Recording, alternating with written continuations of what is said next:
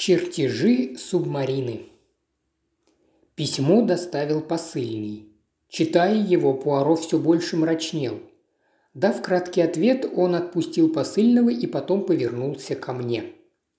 «Живо пакуем чемоданы, мой друг. Мы отправляемся в Шарплес». Я вздрогнул при упоминании о загородном имении лорда Эллоуэя. Глава недавно сформированного Министерства обороны Эллуэй был выдающимся членом Кабинета министров. Как и сэр Ральф Куртис, глава огромной машиностроительной фирмы, он приобрел известность в Палате общин, и теперь о нем открыто говорили как о многообещающем политике, которого, по всей вероятности, попросят сформировать новый кабинет, если печальные слухи о здоровье мистера Дэвида Макдама окажутся достоверными. Внизу нас дожидался шикарный Роллс-Ройс, и когда мы нырнули в его темную кабину, я пристал к Пуаро с расспросами. «Чего ради они сорвали нас с места почти в полночь?» – удивленно спросил я. Пуаро в недоумении покачал головой. «Вне всякого сомнения по какому-то срочному делу». «Мне помнится», – заметил я, – «что несколько лет тому назад ходили какие-то отвратительные слухи о Ральфе Куртисе, так как он оказался насколько мне известно, замешанным в махинациях с акциями. В конце концов, его полностью оправдали, но, может быть, нечто в таком же роде возникло снова? Едва ли, тогда ему понадобилось бы посылать за мной посреди ночи, мой друг. Я вынужден был согласиться, и остаток дороги мы провели в молчании. Как только мы выехали из Лондона, наш автомобиль резво рванул вперед, и мы прибыли в Шарплес во втором часу ночи. Дворецкий с важным видом немедленно провел нас в маленький кабинет лорда Эллоуэя. Тот приветливо поздоровался. Он был высокий, худощавый мужчина, казалось, просто излучающий энергию и жизненную силу. «Месье Пуаро, как я рад видеть вас. Вот уже второй раз правительству требуются ваши услуги. Я отлично помню, что вы сделали для нас во время войны, когда было совершено то чудовищное похищение премьер-министра ваши великолепные дедуктивные способности и, я бы добавил, ваша сдержанность и осмотрительность спасли ситуацию». Пуаро блеснул глазами. «Должен ли я сделать вывод, милорд, что данный случай также требует сдержанности и осмотрительности?» «Несомненно. Сэр Гарри и я... О, позвольте мне вас представить. Адмирал сэр Гарри Уэрдейл, наш первый лорд Адмиралтейства. Месье Пуаро, и, по-моему, я вижу капитана. Гастингса», – подсказал я. «Я много слышал о вас, месье Пуаро», – сказал сэр Гарри, обмениваясь с ним рукопожатием. «Случилось нечто совершенно непостижимое, и если вы сможете разгадать эту загадку, мы будем вам крайне признательны». Лорд Адмиралтейства мне сразу же понравился. Коренастый, грубовато-добродушный моряк отличной старой закалки – Пуаро пытливо посматривал на обоих политиков и, наконец, Эллоуэй приступил к рассказу. Конечно, вы понимаете, месье Пуаро, что вся эта информация строго конфиденциальна. У нас пропали особо важные документы, украдены чертежи новой субмарины типа Z. Когда вы обнаружили пропажу? Сегодня вечером, менее трех часов назад. Вероятно, вы можете оценить, месье Пуаро, всю значимость происшествия. Главное, чтобы известие об этой пропаже не получило огласки. Я по возможности коротко изложу вам факты. На этот уикенд ко мне в гости приехали адмирал с женой и сыном и миссис Конрад, дама, известная в лондонском обществе. Дамы рано удалились спать, около десяти часов, так же, как и мистер Леонард Уэрдейл. Сэр Гарри прибыл сюда для того, чтобы обсудить со мной конструкцию нового типа субмарины – соответствии с этим я попросил мистера Фитцроу, моего секретаря, достать чертежи из углового сейфа и разложить их на моем столе рядом с другими документами, имеющими отношение к рассматриваемому вопросу. Пока он подготавливал документы, мы с адмиралом прогуливались взад-вперед по балкону, дымя сигарами и наслаждаясь теплым июньским вечером. Закончив беседу и докурив сигары, мы решили заняться делами – мы были далеко от дверей и повернули обратно, И тут мне показалось, что я смутно увидел какую-то темную фигуру, выскользнувшую из этих самых балконных дверей. Она пересекла балкон и исчезла. Однако тогда я почти не обратил внимания на это событие. Я знал, что Фитцроу должен быть в кабинете, и мне даже в голову не пришла возможность какой-то кражи. Разумеется, теперь я ругаю себя за это. Итак, мы вернулись тем же путем по балкону в комнату в тот самый момент, когда Фитцроу вошел в нее из коридора. «Фитцроу, вы подготовили все, что нам может понадобиться?» – спросил я. «Я полагаю, да, лорд Эллуэй. Все бумаги на вашем столе», – ответил он, а затем пожелал нам обоим доброй ночи. «Подождите минутку», – сказал я, подходя к столу. «Возможно, я о чем-то забыл упомянуть». Я быстро просмотрел все подготовленные документы. «Самое главное это вы и забыли, Фицроу», – сказал я. «Где конструктивные схемы субмарины?» «Они лежат сверху, лорд Эллоуэй». «Да нет же, их нет здесь», – сказал я, просматривая бумаги. «Я только что положил их туда». «Но я их здесь не вижу», – возразил я. Фицроу с недоумевающим видом подошел к столу. Ситуация оказалась невероятной. Мы перевернули на столе все документы, обыскали сейф, но нам пришлось смириться с тем, что эти документы исчезли. Причем исчезли всего за какие-то три минуты, пока Фитцроу выходил из комнаты. «Зачем он выходил из комнаты?» – сразу спросил Пуаро. «Я тоже спросил его об этом», – воскликнул сэр Гарри. «Судя по его словам», – сказал лорд Эллуэй, – «его отвлек женский крик. Он услышал его как раз в тот момент, когда закончил раскладывать документы на столе. Фитцроу выбежал в коридор. На лестнице он увидел молодую француженку, горничную миссис Конрад. Девушка выглядела очень бледной и испуганной. Она заявила, что видела привидение – высокую фигуру в белом балахоне, которая бесшумно двигалась по коридору. Фицроу посмеялся над ее страхами и вернулся в кабинет как раз в тот момент, когда мы вошли в него с балкона. «Все это кажется мне вполне понятным», – задумчиво сказал Пуаро. «Единственный вопрос состоит в том, причастна ли к краже эта горничная. Закричала ли она по договоренности со своим притаившимся на балконе сообщником, или же преступник просто терпеливо выжидал, надеясь на счастливый случай?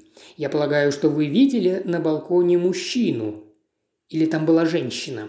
Не могу сказать, месье Пуаро, я видел просто какую-то тень. Адмирал как-то странно фыркнул, и все сразу обратили на него внимание. «Мне кажется, месье адмирал хочет что-то сказать», – с легкой улыбкой тихо сказал Пуаро. «Вы видели эту тень, сэр Гарри?» «Нет, я не видел», – ответил он, – «как, впрочем, и Эллуэй тоже. Возможно, там и качнулась ветка дерева или что-то в таком роде. И только позже, когда мы обнаружили пропажу, он пришел к заключению, что видел, как кто-то прошел по балкону. Его воображение сыграло с ним шутку, только и всего. «Вообще-то я никогда не отличался богатым воображением», – усмехнувшись, заметил лорд Эллуэй. «Вздор. Все мы в достаточной мере наделены воображением. Все мы способны убедить себя в том, что видели нечто большее, чем было на самом деле. Я всю жизнь провел в море и готов потягаться в зоркости с любым обитателем суши. Я все осмотрел под балконом и увидел бы, что нужно, если бы там было что видеть. Рассказанная история, видимо, очень взволновала Пуаро. Он встал и быстро прошел к балконным дверям.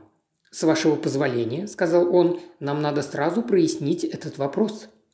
Он вышел на балкон, и мы последовали за ним. Достав из кармана электрический фонарик, Пуаро осветил край примыкавшего к балкону газона. «Милорд, где именно он пересек балкон?» – спросил он. Мне кажется, где-то здесь, возле этих дверей». Луч фонаря еще какое-то время блуждал по газону, потом пробежался по всей длине балкона и погас. Выключив фонарь, Пуаро выпрямился и взглянул на адмирала. «Сэр Гарри прав». «А вы ошибаетесь, милорд», – спокойно сказал он. «Недавно прошел сильный дождь. Любой, кто пробежал бы по газону, неизбежно должен был оставить следы, но там их нет нет ни малейших следов. Он внимательно поглядывал то на одного, то на другого политика. Лорд Эллуэй выглядел изумленным и сомневающимся. Адмирал шумно выразил свое удовлетворение. «Известное дело, я не мог ошибиться», – заявил он. «Уж поверьте моим глазам». Он так вошел в образ прожженного морского волка, что я невольно улыбнулся. Следовательно, мы должны переключить наше внимание на обитателей вашего дома», – мягко сказал Пуаро, обращаясь к Эллуэю. «Давайте вернемся в кабинет». «Итак, милорд, мог ли кто-то улучшить момент и войти сюда из коридора, заметив, что Фитцроу разговаривает на лестнице с горничной?» Лорд Эллуэй отрицательно покачал головой. «Исключено. Для этого ему пришлось бы пройти мимо них по лестнице». «А что вы можете сказать о самом мистере Фитцроу? Вы ведь полностью доверяете ему, не правда ли?» Лорд Эллуэй вспыхнул. «Абсолютно, месье Пуаро. Я полностью ручаюсь за своего секретаря. В любом случае совершенно невозможно, чтобы он был причастен к этому делу». «В этом мире, кажется, все возможно», – довольно сухо заметил Пуаро. Наверное, у этих чертежей выросли крылья, и они улетели, подхваченные порывом ветра. Комеса. И он, надув щеки, как э, потешный херувим, выпустил воздух. В общем и целом, конечно, все возможно, раздраженно признал лорд Эллоуэй. Но я прошу вас, месье Пуаро, чтобы вы даже не думали подозревать Фицроу. Учтите один момент. Если бы он хотел заполучить эти чертежи, то вряд ли решил бы украсть их, подвергая себя известному риску, ведь он мог преспокойно снять с них копии. «Ваше замечание, лорд», – с одобрением сказал Пуаро, «Э, «Бьен, я вижу, что вы мыслите здраво и методично. Англии явно повезло с вами». Лорд Эллуэй с легким смущением воспринял этот шквал похвал, а Пуаро вернулся к рассматриваемому делу. «Вы провели весь вечер в комнате. В гостиной, так будет точнее.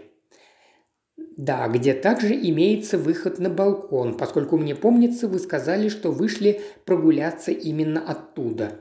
Разве не мог кто-то, так же как и вы, выйти на балкон, зайти в кабинет во время отсутствия Фицроу и вернуться назад тем же путем? Но мы бы заметили его, – возразил адмирал. «Не обязательно. Он ведь мог проделать это у вас за спиной, пока вы шли в другую сторону». К сожалению, Фицроу отсутствовал в комнате несколько минут. Этого времени нам вполне могло хватить, чтобы пройти по всему балкону. Туда и обратно. Неважно, это ведь только версия. В сущности, это только одна из возможных версий. Но когда мы уходили из гостиной, там уже никого не было, заметил адмирал а чуть позже кто-то мог и зайти туда. «Вы имеете в виду, – медленно сказал лорд Эллуэй, – что когда Фитцроу услышал крик горничной и вышел из кабинета, некто уже прятался в гостиной и успел пробежать по балкону и покинул гостиную только после того, как Фитцроу вернулся в кабинет. Ваш методичный подход вновь оправдал себя, с легким поклоном сказал Пуаро. Вы отлично изложили суть дела. Может быть, в краже замешан кто-то из ваших слуг или гостей? Мы знаем, что-то испугало горничную, и она подняла шум. Какую полезную информацию вы могли бы нам сообщить о миссис Конрад?» Лорд Эллуэй ненадолго задумался. «Я уже говорил вам, эта леди хорошо известна в обществе. Это справедливо в том смысле, что она устраивает большие приемы, и ее принимает аристократическое общество – Однако очень мало известно о том, что она представляет собой на самом деле, откуда она родом, и ничего не известно о ее прошлой жизни. Эта леди постоянно вращается в дипломатических кругах. Разведывательное управление заинтересовало это особо. «Я понимаю», – сказал Пуаро, – «и она была приглашена сюда, на этот уикенд с той целью, предположим, чтобы мы могли понаблюдать за ней в приватной обстановке. Превосходно. Что ж, возможно, она довольно ловко отплатила вам той же монетой. Лорд Эллоуэй явно пребывал в замешательстве, а Пуаро продолжил. «Скажите мне, милорд, упоминали ли вы сегодня в ее присутствии о том предмете, который вы собирались обсуждать с адмиралом?» «Да», признался он. «Сэр Гарри сказал, нас еще ждет субмарина, надо поработать. Или что-то в таком роде». Все уже ушли из комнаты, а она как раз вернулась за книгой.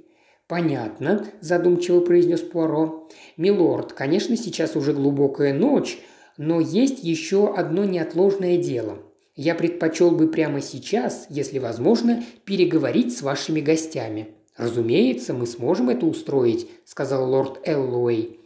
«Сложность ситуации только в том, что нам бы хотелось посвящать в эту историю как можно меньше людей. Конечно, мы вполне можем положиться на леди Джульет Уэрдейл и молодого Леонарда, но к миссис Конрад, если она невиновна, стоит выбрать несколько иной подход. Может, вы просто скажете ей, что пропал важный документ, не углубляясь в подробности при рассмотрении обстоятельств его исчезновения. Именно это я и собирался вам предложить, сияя улыбкой, сказал Пуаро. Причем во всех трех случаях.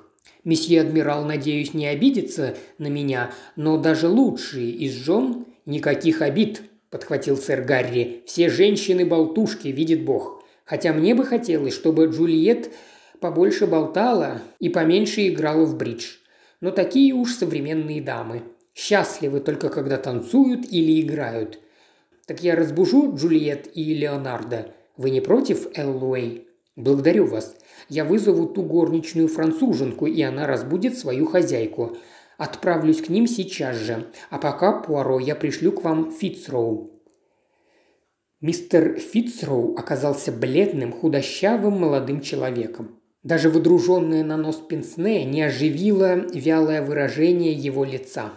Он практически слово в слово повторил то, что лорд Эллуэй уже рассказал нам.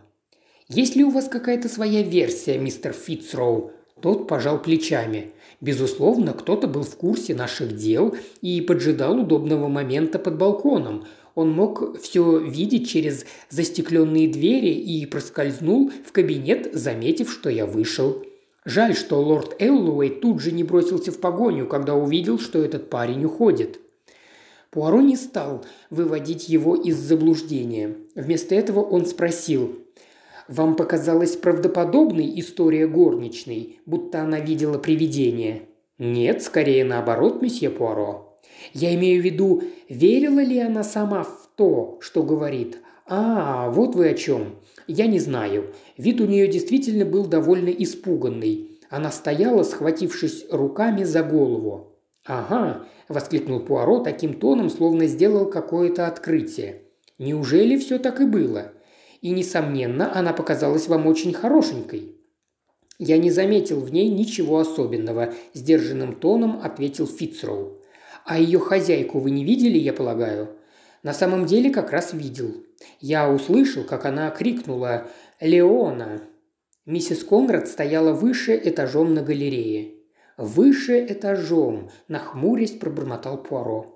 Конечно, я понимаю, что все это очень неприятно для меня, или, вернее, могло бы так быть, если бы лорд Эллоуэй случайно не увидел убегающего человека. Но так или иначе, я буду только рад, если вы тщательно обыщите мою комнату и меня самого. Вы действительно хотите этого? Разумеется. Мне неизвестно, что Пуаро ответил бы на предложение Фицроу, поскольку в этот момент Лорд Эллоуэй сообщил нам, что обе дамы и мистер Леонард Уэрдейл уже находятся в гостиной. Женщины были в неглиже. Миссис Конрад оказалась красивой 35-летней женщиной с золотистыми волосами и легкой склонностью к полноте. Леди Джулиет, вероятно, было лет 40, Высокая, темноволосая, красивая женщина с изящными руками и ногами, однако явно встревоженная и измученная. Ее сын производил впечатление инфантильного, женоподобного юноши, что на редкость сильно констратировало с его грубовато-добродушным, энергичным отцом.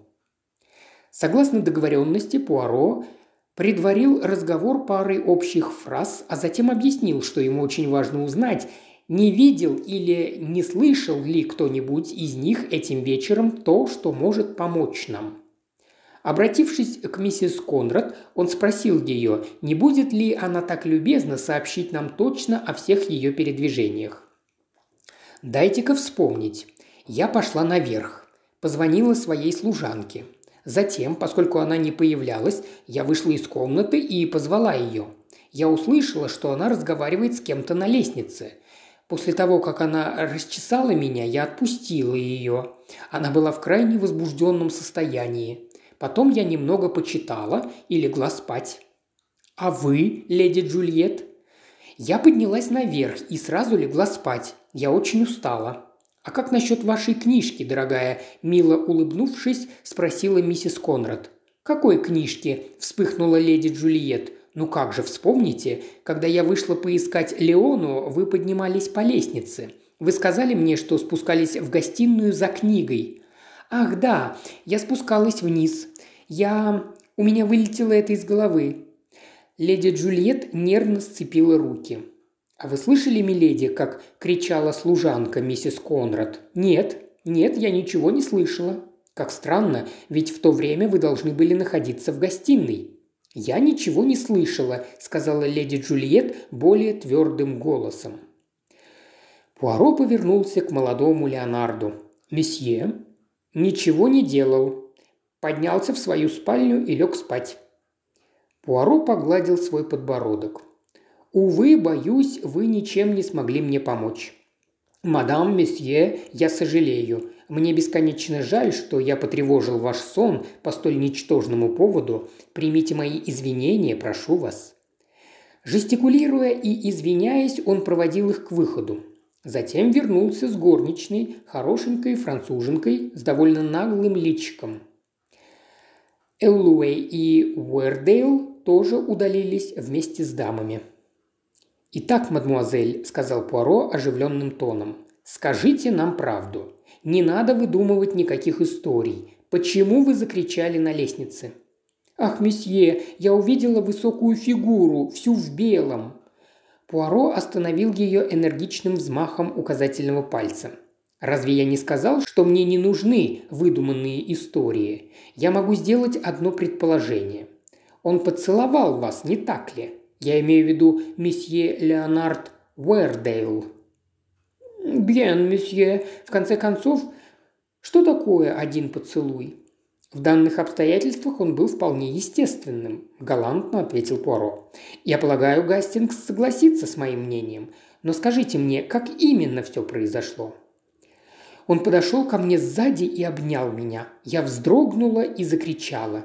Если бы я видела его, то не стала бы кричать, но он подкрался ко мне, как кот. Потом вышел месье-секретарь. Месье Леонард убежал наверх по лестнице. И что мне оставалось сказать? Учитывая, что это был неприятный случай, я просто придумала историю с привидением. И на том объяснения закончились, добродушно воскликнул Пуаро. Зачем вы поднялись в комнату, мадам, вашей хозяйки? Кстати, где расположена ее комната? В конце коридора, месье, выше этажом. То есть прямо над этим кабинетом. Бьен. Мадемуазель, я больше вас не задерживаю. И в следующий раз постарайтесь сдерживать свои крики. Проводив ее к выходу, он с улыбкой повернулся ко мне. «Интересный случай, не так ли, Гастингс? Я начинаю кое-что понимать. А вы?» что делал на лестнице Леонард Уэрдейл. Пуаро, мне не понравился этот щеголь. Должен сказать, он выглядит настоящим распутником. Я согласен с вами, Монами. А вот Фицроу показался мне порядочным парнем. Да, и лорд Эллоуэй определенно настаивает на этом. И однако в его манере поведения есть нечто такое. Нечто слишком уж безупречное, чтобы быть правдой, да? Я и сам почувствовал это. Но наша любезная миссис Конрад, безусловно, далеко не безупречна. И ее комната находится прямо над кабинетом», – задумчиво сказал я, не сводя с Пуаро пристального взгляда. Слегка улыбнувшись, он с сомнением покачал головой. «Нет, Монами, я не могу всерьез заставить себя поверить, что эта утонченная леди проникла сюда через трубу камина или вылезла из окна, чтобы спуститься на балкон».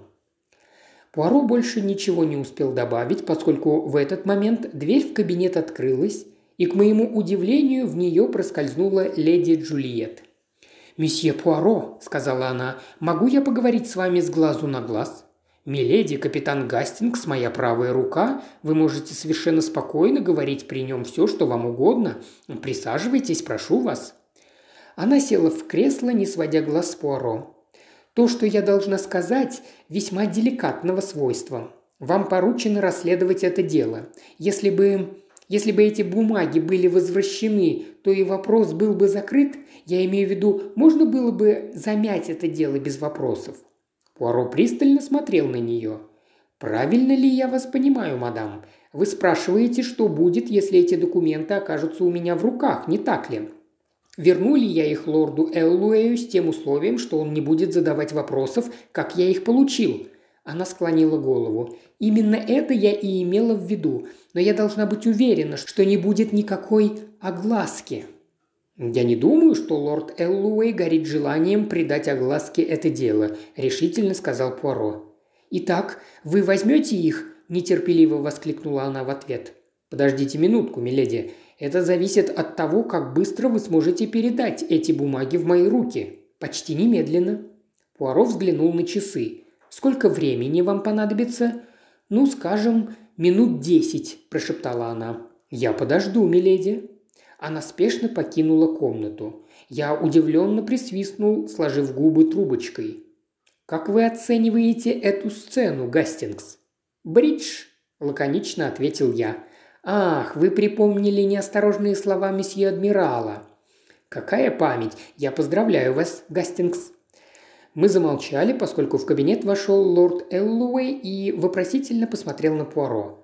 Появились ли у вас новые версии, месье Пуаро? Боюсь, что ответы моих гостей ничего вам не дали». «Вовсе нет, лорд. Они в достаточной мере прояснили ситуацию. У меня нет необходимости оставаться здесь долее, и поэтому, с вашего позволения, я хотел бы сразу вернуться в Лондон». Лорд Эллоуэй был очень удивлен. «Но... но что вам удалось выяснить? Вы узнали, кто взял эти чертежи?» «Да, милорд, именно так. Скажите мне, если бумаги вернутся к вам анонимно, вы сможете не задавать никаких вопросов?» Лорд Эллуэй удивленно посмотрел на Пуаро. «Вы имеете в виду вопрос выплаты некой суммы денег?» «Нет, милорд, вернуться без всяких условий. Конечно, возвращение этих чертежей имеет первостепенное значение», медленно сказал лорд Эллуэй с озадаченным видом. Тогда, говоря серьезно, я рекомендовал бы вам придерживаться избранной тактики. Только вы, адмирал и ваш секретарь знают об их пропаже. Только им и нужно будет знать о возвращении. И вы можете рассчитывать на мою поддержку в любом случае. Пусть бремя этой тайны ляжет на мои плечи. Вы просили меня вернуть документы. Я выполнил вашу просьбу. И больше вы ничего не узнаете. Поднявшись, Пуаро протянул руку. «Я рад, что мне довелось встретиться с вами. Я верю в вас и вашу преданность Англии, ее будущее в надежных и сильных руках. Месье Пуаро, уверяю вас, я сделаю все возможное. Кто-то назовет это недостатком, а кто-то достоинством, но я верю в себя. Это свойственно великим людям. Я со своей стороны мог бы сказать то же самое», – высокопарно заявил Пуаро. Через несколько минут машина была подана к подъезду, и лорд Эллоуэй с удвоенным радушием распрощался с нами на ступенях крыльца. «Это великий человек Гастингс», – заметил Пуаро, когда мы отъехали от дома. «У него светлый ум, творческая натура и отличные способности. Он сильный человек, в котором как раз сейчас, в эти трудные послевоенные времена, так нуждается Англия. «Я готов согласиться со всеми вашими словами, Пуаро, но как же леди Джульет? Ей что, придется возвращать документы самому лорду Эллуэю? Что она подумает, увидев, что вы уехали, не сказав ей ни слова?» «Гастингс, я хочу задать вам маленький вопрос. Почему она сразу же не вручила мне эти планы, когда говорила со мной? У нее не было их с собой? Отлично.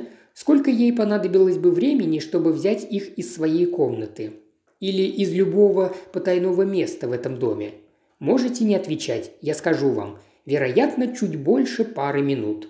Однако она просила подождать меня минут десять. Зачем?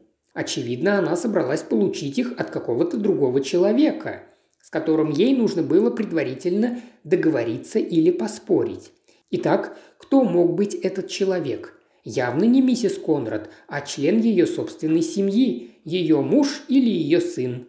Кто же из них наиболее вероятен? Леонард Уэрдейл сказал, что сразу же пошел спать. Но мы знаем, что это была ложь. Предположим, его мать заглянула к нему в комнату и обнаружила, что она пуста. Предположим, она спустилась вниз, исполненная безотчетного ужаса. Да уж, ее сынок явно не подарок. Она так и не нашла его, но позже она слышит, что он говорит о том, что вообще не выходил из своей комнаты. Она приходит к заключению, что он виноват в пропаже. Тогда-то она решает переговорить со мной. Но Монами, мы знаем нечто такое, чего не знала леди Джульет. Мы знаем, что ее сын не мог быть в кабинете, поскольку был на лестнице и заигрывал со смазливой горничной. То есть у Леонарда Уэрдейла было алиби, хотя его мать и не догадывалась об этом. Хорошо, но тогда кто же стащил бумаги? Мы, кажется, уже исключили всех. Леди Джульет, ее сына, миссис Конрад, горничную. Именно так. Задействуйте ваши маленькие серые клеточки, мой друг. Разгадка прямо перед вами». Я недоумевающе покачал головой. «Подумайте же, попробуйте просто продолжить вашу мысль. Смотрите, Фицроу выходит из кабинета, он оставляет бумаги на столе. Чуть позже лорд Эллуэй входит в комнату, идет к столу и видит, что бумаги исчезли. Возможны только две вещи. Либо Фицроу не оставил бумаги на столе, а положил их в свой карман, что не имеет смысла, поскольку Эллуэй сам заметил нам, что тот мог бы скопировать их в любое удобное для него время. Либо эти бумаги были еще на столе, когда лорд Эллуэй подошел к нему. И в данном случае они перекочевали к нему в карман. «Лорд Эллуэй вор?» – ошеломленно произнес я. «Но зачем? Почему? Разве не вы говорили мне о каком-то скандальном деле в его прошлом? Вы сказали, что он был оправдан, но допустим, что обвинения были отчасти справедливы. Скандалы просто недопустимы для английского государственного деятеля. Если кто-то разворошил старые сплетни и затеял бы новый скандал, то прощай его политическая карьера. Мы можем предположить, что его шантажировали, запросив в качестве цены за молчание чертежи субмарины. «Но тогда этот человек подлый предатель!» – вскричал я. «О, нет, нет, он умный и находчивый человек. Допустим, мой друг, что он скопировал настоящие чертежи, внеся в каждую часть, поскольку он хороший инженер, небольшие изменения, что сделало их в итоге совершенно невыполнимыми. Он вручил эти фальшивые планы вражескому агенту, миссис Конрад, как я полагаю – но чтобы не возникло никаких подозрений в их подлинности, надо было представить все так, будто эти планы украдены. Он постарался сделать все возможное, чтобы тень подозрения не упала ни на кого из домашних, заявив, что видел человека, выбегавшего из балконных дверей. Правда, тут он столкнулся с упорным сопротивлением адмирала. Поэтому его следующей заботой стало отвести все подозрения от Фицроу. «Но это всего лишь ваше предположение, Пуаро», – возразил я. «Это психологический расклад Монами. Человек, который мог бы передать настоящие планы, явно не отличался бы излишней щепетильностью. Ему было бы все равно, на кого могут пасть подозрения. Кроме того, почему он так беспокоился о том, чтобы миссис Конрад не узнала никаких деталей этого ограбления? Потому что он передал ей фальшивые чертежи в начале вечера и не хотел, чтобы она узнала, что на самом деле кража была совершена несколько позже.